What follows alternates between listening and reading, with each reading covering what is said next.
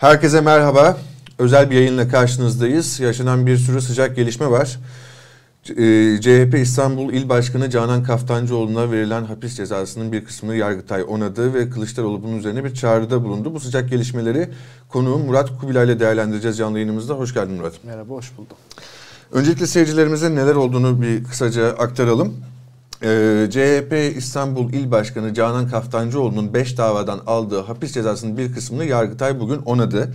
Ee, bu 5 davanın 3'ünü yani kamu görevlisine karşı görevinden dolayı hakaret, Türkiye Cumhuriyeti Devleti'ni alenen aşağılamak ve Cumhurbaşkanı hakaret suçlarından 4 yıl 11 ay 20 gün hapis cezası Yargıtay tarafından onandı. Ee, bunun hemen akabinde de CHP Genel Başkanı Kemal Kılıçdaroğlu e, Twitter üzerinden yaptığı bir açıklamayla şöyle dedi. E, partimizin tüm milletvekilleri derhal İstanbul İl Başkanlığı binamıza doğru yola çıkın dedi. Şimdi sıcak gelişmeler bunlar. Gelişmeler e, gelmeye devam ediyor özellikle sosyal medyadan. Sıcağı sıcağına e, konuşalım Murat. Neler oluyor? Yani e, Türkiye'nin bir sürü gerçek, herkesin canı yakan derdi var. İşte dolar yükseliyor, enflasyon yüzde yetmiş, geniş tanımlı işsizlik yüzde yirminin üzerinde. Bunları konuşacağımız yerde bir de bunları neden olanların yol açtığı hukuksal facialarla, demokrasi noksanlıklarını konuşmak durumunda kalıyoruz. Çünkü o diğer meseleleri çözemiyorlar. Bunlarla üstünü kapatmaya çalışıyorlar. Daha önce bunu Ergenekon'da da Balyoz'da da görmüştük. Şimdi benzer bir durum yapılmaya çalışılıyor.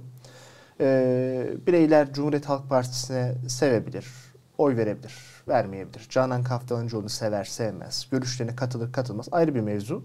Fakat yıllar önce atılmış tweetler üzerinden yapılan böyle bir şeyi herhalde dikkate alınsa AKP'nin bir sürü milletvekili, bürokratı, eski siyasetçisi Fethullahçı terör örgütüne aleni destekten yargılanırlardı. Ve çok daha ağır cezalar alırlardı. E, fakat işte bu da hukukun e, bir parti devlet yapısı uzantısında çalıştığını gösteriyor.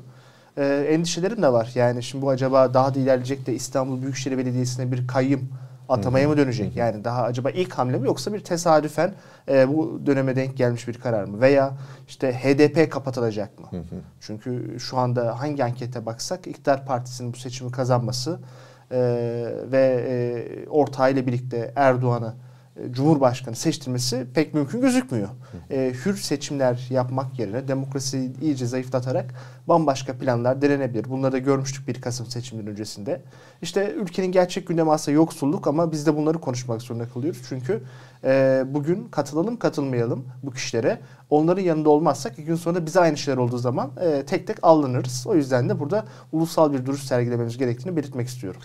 Evet senin de dediğin gibi yani bir süredir e, birçok kişinin dile getirdiği endişeler peyderpey e, hayata geçmeye başladı. Bu yani endişe verici bir durum. Daha bir hafta önce Ahmet Şık e, bunu öngörmüştü.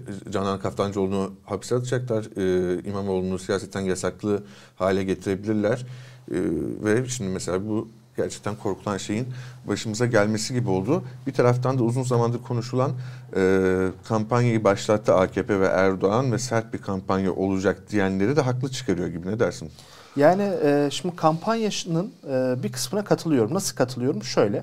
Şimdi e, normal koşullarda yapılabilecek bir seçimi kazanmaları. Yani biz diyoruz ya AKP %40'da işte MHP ile toplayınca Cumhur İttifakı olarak. Arada %50'ye giden yol yaklaşık 5 milyon hatta 6 milyon seçmen. Çok ciddi bir rakam. Yeni kurulan bir sürü parti var. İşte e, Gelecek Partisi, Deva Partisi, e, Memleket Partisi, buna Zafer Partisi'ni ekleyelim. Kolay kolay yüzde bire ikiye bile gelemiyorlar. Çok zor bir şey ve şimdi buradan tamam devlet onlakları var. Erdoğan'la gönül birliği yapmış milyonlar var. Siyas e, işte tarikatlar üzerinden devlet üzerine aktarılan paralar var. Bununla bir araya gelmiş insanlar var ama bunun yapılması bekleniyor. Bunu yapamazlarsa e, şimdi e, bugüne kadar işlenmiş ciddi suçlar var, kabahatler var. Bunların yargıya tekrardan gitmesi, bunun arkasında ciddi ciddi bir e, dönem değişikliğinin olması e, ortada. E böyle olunca ellerindeki en büyük kozu kullanmaya başlıyorlar. Biz de zaten hani özellikle 1980 sonrasında ama geleneksel olarak e, tipik bir doğu toplumu demeyeyim, demeyeyim tam da öyle değiliz ama e, haklarımızı doğru bir şekilde, kararlı bir şekilde aramadığımız için bizi tek tek bu şekilde avlamaya çalışıyorlar. Çünkü her zaman bir amamız oluyor ama o da şöyle bu da böyle. Hı. Benim de katılmadığım çok insanlar var. Yani hiç görüşleriyle yan yana gelemeyeceğim insanlar var ama işte hukuk beğenelim beğenmeyelim insanlara aynı standartın konulmasından geçiyor. E, şimdi hükümet de bence bu tuşlara bastı ama bunun bir de diğer tarafı var. Yani sadece insanları korkutarak e, bir yere kümelendiremezsiniz. Bunu belki 7 Haziran'dan 1 Kasım'a yaptılar ama o ilk kez denemeydi bu kadar. Hı hı. Şimdi bunun arkasında bir refah yaratmanız lazım. Burada insanlara çok ciddi bir iktisadi buhran var. Bakın bunu bir tek biz çözebiliriz. Daha önce çözdük yine çözeceğiz demeniz lazım. Fakat orada da bakıyoruz ki yani e, pandemi geride kaldı. Buna rağmen hala e, bütün makro iktisadi veriler çok kötü. Üstelik bana sorsan da şunu diyemem. Ya en kötüyü gördük de geçti diyemem. Çünkü geçtiğimiz Kasım Aralık aylarında, geçtiğimiz yılın Kasım Aralık aylarında öyle bir bomba patlattık ki onun hala etkileri devam ediyor. Böyle bir ortamda şimdi bir taraftan baskı devam edecek, diğer taraftan refah oluşturmaya çalışacak ama oluşturacak araçlar kalmamış. Ee, bu hani o Gramsci'nin meşhur sözüne benziyor. Yani bir dönem bitemiyor. E, yeni bir dönemde başlayamıyor ama şimdi canavarlar devrişti. O canavarların ayakları altında da bir sürü e, demokrasi yolunda mücadele vermiş insan maalesef e, böyle çok ciddi hasarlar alıyor. Ee, ekonomide yaşananları da birazdan seninle e, ayrıntılı konuşmak istiyorum ama şimdi son yaşananlardan biraz daha devam edelim. Ee, Yargıtay'ın kararından sonra Canan Kaftancıoğlu da bir açıklama yaptı. Ee, bir video paylaştı sosyal medya hesabı üzerinden. Ee, ve şöyle diyor, e, bir kısmında şöyle diyor en azından. Burada mesele Canan Kaftancıoğlu'na ne ceza verildi, nasıl verildi meselesinin ötesinde bu ülkede hukukun geldiği nokta ve hukuksuzluğun hepimize yaşattığı mağduriyet. Bundan dolayı merak edeni, arayan, soran dostlarıma şunları söylemek isterim ki biz iktidardaki kötülüğü gönderince çağırdı Kemal Kılıçdaroğlu. Ee, şimdi e, yayın başlayana kadar Twitter üzerinden bakıyordum ee, birçok yorumcu şey demeye başladı. Bir adalet yürüyüşü gibi topyekün böyle kitlesel bir e, muhalefet hareketi gelir mi bunun üzerine? Böyle bir beklenti var. Bir sence bu mümkün mü? Bunu sormak istiyorum ve bunun paralelinde şu da var. Şimdi bu e, altılı masanın e, kenetlenerek topyekun bir tepki vermesi için uygun bir fırsat demokrasi ve hukukun üstünlüğü adına madem ki ortak ilkelerinden bir tanesi. Sence böyle bir e, altılı masadan kenetlenmiş duruş gelir mi? Şimdi tabii baktığımız zaman altılı masada CHP'nin geriye kalanları e, daha sağda e, ya işte birazcık daha muhafazakar değerleri güçlü ya da milliyetçi değerleri güçlü. Bunlar da Canan Kaftancıoğlu ismine birazcık daha uzaklar. Evet temkinli yaklaşım. Ee, mesela altılı masada olmayan HDP daha rahat açıktan yapabilir. Fakat eğer bir altılı masa diye bir şey gerçekten varsa, bir ittifak varsa tabii ki herkes her e, birinin e, bütün e, dertlerinin yanında olmayabilir ama bu kadar kritik bir önemde. Göz ardı edilemeyecek bir yerde. O masanın en büyük partisinin en büyük ildeki bir numaralı yöneticisi söz konusuysa ve tamamen politik gerekçelerle olan bir davaysa yani bir vergi incelemesi dahi değil Tabii. Yani böyle bir davaysa demek ki bir arada durmaları gerekiyor. Yani altılı masada her şeyin üzerine uzlaşılamayabilir. Uzlaşılması da gerek yok. Herkes kendi tabanlarını ona göre koruyacaktır ama e, yani bu noktada e, tavizsiz bir ortak yanıt verilmesi gerekiyor. Çünkü diğer türlü dediğim gibi bu iş bir siyasi ava dönüşecek. Yani iktidarın elinde devlet gücü var, hukuk gücünü böyle kullanabiliyorsa ki daha önce gördük İyi Parti kurulurken de değil mi? Yani bir e, kurultay yapıldı, MHP kurultayı iptal edildi. Sonradan e, hiç olmadık bir yerdeki e, bir mahkemeden alınan kararla işi çözdüler. Yani bu şekilde rakibin hile yaparcasına oyun oynamasına müsaade edilirse e, sonunda siz kazanacağınız varsa bile kazanamazsınız. Dolayısıyla eğer o altılı masa belli güçlendirilmiş parlamenter sistem diyerek, ortak cumhurbaşkanı adayı diyerek ve arkasından gelecek e, seçimlerde hep birlikte askeri demokratik değerleri koruyabilmek, sandıkları koruyabilmekten bahsediyorsa onun bugünden başlaması gerekiyor. Bu da iyi bir sınav olacaktır onlar için. Evet evet. Yani bu son zamanlarda tabii muhalefetin Cumhurbaşkanı adayını açıklamaması e, taktiğinin, stratejisinin e, pek de iyi bir strateji olmadığını çünkü bunun böyle e, harekete geçmeyerek e, iktidar bloğuna daha geniş bir manevra kabiliyeti yaratabileceğini seçim yaklaşana kadar diyenler için de e, şimdi bu artık bu baskı ortamı bu pervasız hamleleri karşısında iktidarın bugün artık bir kampanya başlatılmayacak ya da toplumsal hareket mobilize edilmeyecekse de ne zaman edilecek diye düşünenlerdenim ben de. Belki de o yüzden e, muhalefetin başta CHP olmak üzere muhalefetin harekete geçmesi için de tetikleyici bir e, gelişme olabilir. Yani şöyle diyeyim ben de bu konularda en iyi savunma taarruzdur diye düşünüyorum. E, anlıyorum bazı işte AKP'nin bunu bir olağanüstü hal üzerinden kullanması, seçimlere böyle gitmesi, toplumsal baskıyı artırması ve benzeri bunlar da haklı haklılığı cidden olan e, çekinciler ama yani diğer türlü yani bu işte o hep e, kurtla kuzu sürüsü davasına benziyor. Her sene bir kuzuyu koyunu verdikçe e, kaybediyoruz. Dolayısıyla savunma hattını ileriye kurmak için bizim de taarruz yapmamız lazım. E, bu ülkede biz e, gelmiş dışarıdan bir azınlık değiliz. Bu ülkenin vatandaşıyız. herkes gibi bizim de demokratik haklarımızı talep etmemiz var. E, çeşit anayasaya uygun bir şekilde bu haklarımızı kullanabiliriz. Daha önce de işte adalet yürüyüşünde oldu. Yani kimse bundan şu bugüne kadar olanları ve bundan sonra olacaklara e, bir e, gezi olayı gibi göstermeye kalkmasın. Yani orada da e, olduğundan e, bir e, farklı bir şekilde lanse edilmeye çalışıldı. Hı. Hayır değildi. Çok tamamıyla demokratik anayasa uygun hukuk mücadelesi de ben de oradaydım. Muhtemelen sen de oradaydın. Orada. Gitmemişsen de o gün koşulların uygun olmadığı için o dönemde Yok, gidememişsin. Bilfiili yani. oradaydım. Heh. Yani dolayısıyla e, kimse bunları marjinalleştirmesin. Bugün bunlara ihtiyaç var. Evet Tahrikler mümkün, provokasyon büyük, işte istihbarat teşkilatları, yurt içi olur, yurt dışı belli örgütler kullanılabilir. Bunlar hepsi doğru. Biz de biliyoruz ama e, hep böyle diye diye korka korka da evden hiç mi çıkmayacağız yani? Doğru, katılıyorum dediklerim. Ee, şimdi bu yaşanan siyasi gelişmeler çok sıcağı sıcağına konuştuk. Ee, önümüzdeki saatlerde gelişmeler e, yavaş yavaş düşmeye devam edecektir. Ama istersen biraz da ekonomideki gelişmelere bakalım. Ee, malum dolar 15 eşiğini, barajını aştı. Bugün hatta 15.40'a ulaştı. İşte 15'i geçecek mi geçmeyecek mi uzun süredir e, konuşuluyordu. 15'i de geçince hızlıca yükselmeye başladı. Ne oluyor?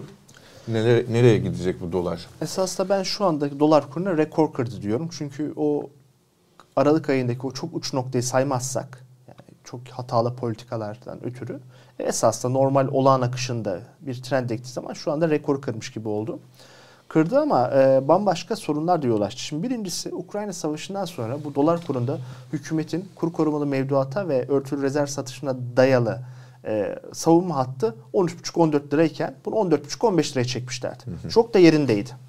E, çünkü bir anda dünya genelinde iktisadi koşullar değişti. Enflasyon daha fazla arttı, enerjiye daha fazla, emtiaları daha fazla döviz ödemeye başladınız. Güzel. E sonrasında işte bu esnada hafif hafif sermaye kontrolünü andıracak hareketlerde de bulunmaya başladınız. İşte en son en komiği saat 10 ile 16 arasında sadece döviz alın. Geç saatlerde almayın. E, piyasa uzmansı veya işte 1 milyon 2 milyonluk dolarlıktaki bugün yurt dışında haber de çıktı. En küçük döviz alımlarına bile kurumlardan gelen hemen işte Merkez Bankası aranıyor, BDDK aranıyor. Orada bir e, onay merci ki normalde tamamen serbestsiniz bunu yapmakta kanunen. Bu tip yöntemler var. Fakat e, sorun şurada. Tüm bu tuşlara basılmasına rağmen bu esnada ihracatçının da yüzde e, getirmiş olduğu ihracat geliri yüzde kırkında e, dövize yani ülkeye getirilmesine ve dövizden bozdurulmasına rağmen e, olmuyor. Hı kredilere gelen ciddi bir döviz geliri var. Onları geri satıyoruz. Olmuyor. Yılbaşından bu yana yaklaşık 4 aylık sürede 30 milyar dolara yakın döviz rezervi gene heba edildi olmuyor. Şu anda bugün açıklanan, geçtiğimiz Cuma'yı dahil ediyor bu. E, toplam Merkez Bankası'nın döviz ve altın brüt rezervleri 107 milyar dolar. E, net rezervler sadece 15 milyar dolar. Bu swaplarla şişirilenleri çıkarırsak eksi 48 milyar dolar. Kamunun diğer kurumlarının yani e, hazinenin payını çıkarırsak eksi 56 milyar dolar. Şimdi böyle bir ortamda siz 174 milyar dolarlık dış borcu çevirmeye çalışacaksınız. Bir yıl içerisinde işte tahmini biraz da kolay hesaplansın diye söyleyeceğim. Muhtemelen daha fazla olacak ama 26 milyar dolarlık bir cari açığı finanse etmeye çalışacaksınız. Yani 200 milyar doları döndürmeye çalışacaksınız. Rezervler eksi de kur korumalı mevduat 54,8 milyar dolara çıktı. Yine rekor düzeyde. Ki orada da artık dövizden dönüş kalmadı. Çoğunlukla TL'den dövize geçmemek gibi. Fren yani daha Merkez Bankası eline döviz mühimmatı da kazandırmıyor. O KKM'nin ilk umulan kısmı da işe yaramadı. Böyle bir durumda artık kurdukları baskı patladı. Patlayınca zaten bir şöyle bir kendini bir atar. Hataları şu oldu. Ee, yaklaşık 3 haftada, e, son 3 haftada e, dünya genelinde dolar çok güçlendi. Şu anda son 20 yılın en güçlü değerine ulaşmış durumda. Euro dolar 1.05'in altına geldi. İşte uzun yıllar sonra Japon yeni dolar e, paritesi 130'un üstüne çıktı. E, sterlinle dolar arasındaki değer 1.21 ki bu Brexit olayından 2016'dan sonra gördüğümüz diplere yaklaşıyor. Yani doların bu kadar güçlü olduğu bir zamanda rezervi bu kadar olmayan, Ukrayna Savaşı'ndan ötürü dış açıkları belki de katlanacak durumda olan ve ekonomi yönetiminin ne güven hiç kalmadığı, yabancı sermayenin gelmediği bir ortamda yanlış bir yere hat kuruyorsanız, bunu ölümüne savunup eldeki kurşunları harcıyorsanız sonunda böyle patlar. Ben bir müddet daha bunun böyle gideceğini düşünüyorum. Yani savunabilecekleri çok fazla alan yok ama yine ellerindeki bütün kurşunlar da bitmiş değil. 16,5, ee, 16,80 belki 17 liraya kadar böyle hafif hafif bir iki ay içerisinde bunu götürebiliriz. Hı hı. Ee, yani bu kurun da 1 lira artması Türkiye'yi çökertmiyor. Zaten matematiksel olarak eskisi gibi değil. 2 liradan 3 liraya çıkınca %50 idi de 15 e, liradan 16 liraya çıkınca etkisi çok daha az oluyor. %6-7 oluyor. E, ama e, bir yerden sonra işte bu kabaca 17 liradan sonra bu iş tam bir kartopuna dönebilir. Geçtiğimiz yılın Aralık ayındakine döner. O olursa bu iş e, bankacılık sistemini zor durumda bırakmaya başlar. E, dış ödemeleri yapmakta zorlanmaya başlarız. E, yastık altına kaçış tetikleyebilir. Bankalardan para çekilmesine neden olabilir. Ve biz bir anda kusursuz fırtınaya doğru gideriz. Bu seferki kusursuz fırtınada 2018 yaz aylarında ilk Berat Albayrak'ın atandıktan sonra işte Brunson kriziyle iç içe geçmiş dönemdekine benzemez. 2020 Kasım'da Berat Albayrak'tan kurtulduğumuz döneme benzemez. Bu son Kasım Aralık ayına da benzemez. Çok daha büyük bir şey olur. Kombos olur. Hepsi bir arada olur. Ve e, modern çağda bir bankacılık sisteminin sarsılmasıyla bir modern e, taş devrine dönmemize dahi neden olabilir. Bunun da en net anlaşılabilir tarafı şudur. Çok ciddi bir ani duruş yaşarız. Yani imalat sanayi, hizmetler sektörü bir anda durur. Şirketler işletme sermayesi bile bulamamaya başlarlar. Piyasada ödemeler durur. Kimse karşı tarafta alacağını, e, alabileceğini dair e, emin olamaz. Şüpheler başlar. Öyle olunca nakit tutan saklamaya başlar ve bir anda işsizlik birkaç ay içerisinde patlar. E, mal bulamamaya başlarız. Yokluk başlar. E, şu anda hemen oraya gittiğimizi düşünmüyorum. Ama e, bu Mayıs, Haziran aylarında eldeki son önlemlerle işte yok swap'tı, şuydu buydu işte veya birazcık daha sermaye kontrolünü sıkılaştırarak e, idare edebilirler ama Kurban Bayramı'ndan sonra bir şeyler geliyor gibi maalesef. Yani çok karamsar bir tablo çizdim tabii. Yani elindeki malzemede bu yapacak bir şey yok ama bir taraftan da şunu merak ediyorum. Ee, evet yani sıkı para politikalarıyla falan e, belki kurtaramayacak ama bir taraftan işte bu e, yeni açıklanan konut kredisi kampanyası var.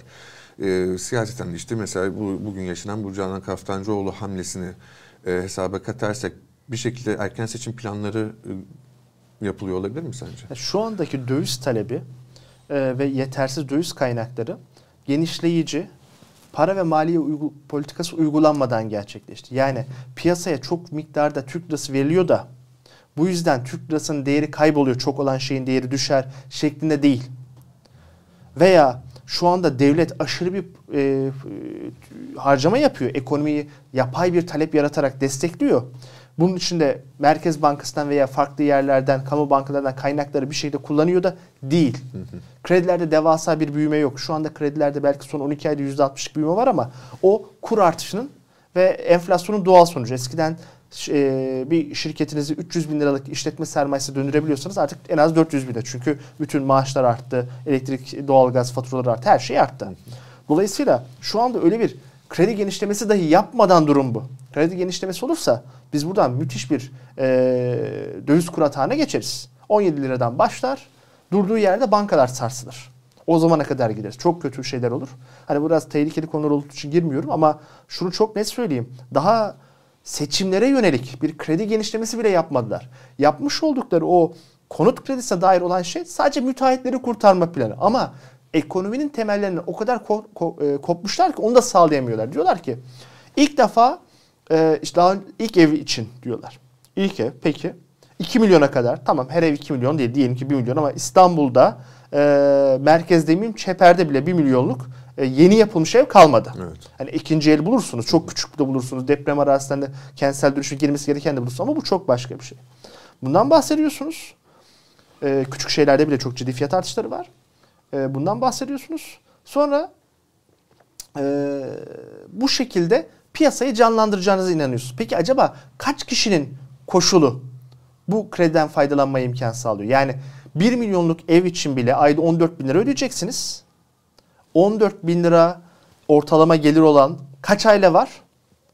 Olan ailelerin kaçında hiç ev yok? Çünkü hem 14 bin lira ödeyebilecek hem de hiç evi olmayacak. E şimdi 14 bin lira ve üstü geliri yapanlar genelde bir ev almış oluyorlar. Çok genç değillerse. Dolayısıyla bunlar artık o kadar kopmuşlar ki toplumdan, yoksulluktan veya bir haberler bir şekilde bilemiyorum.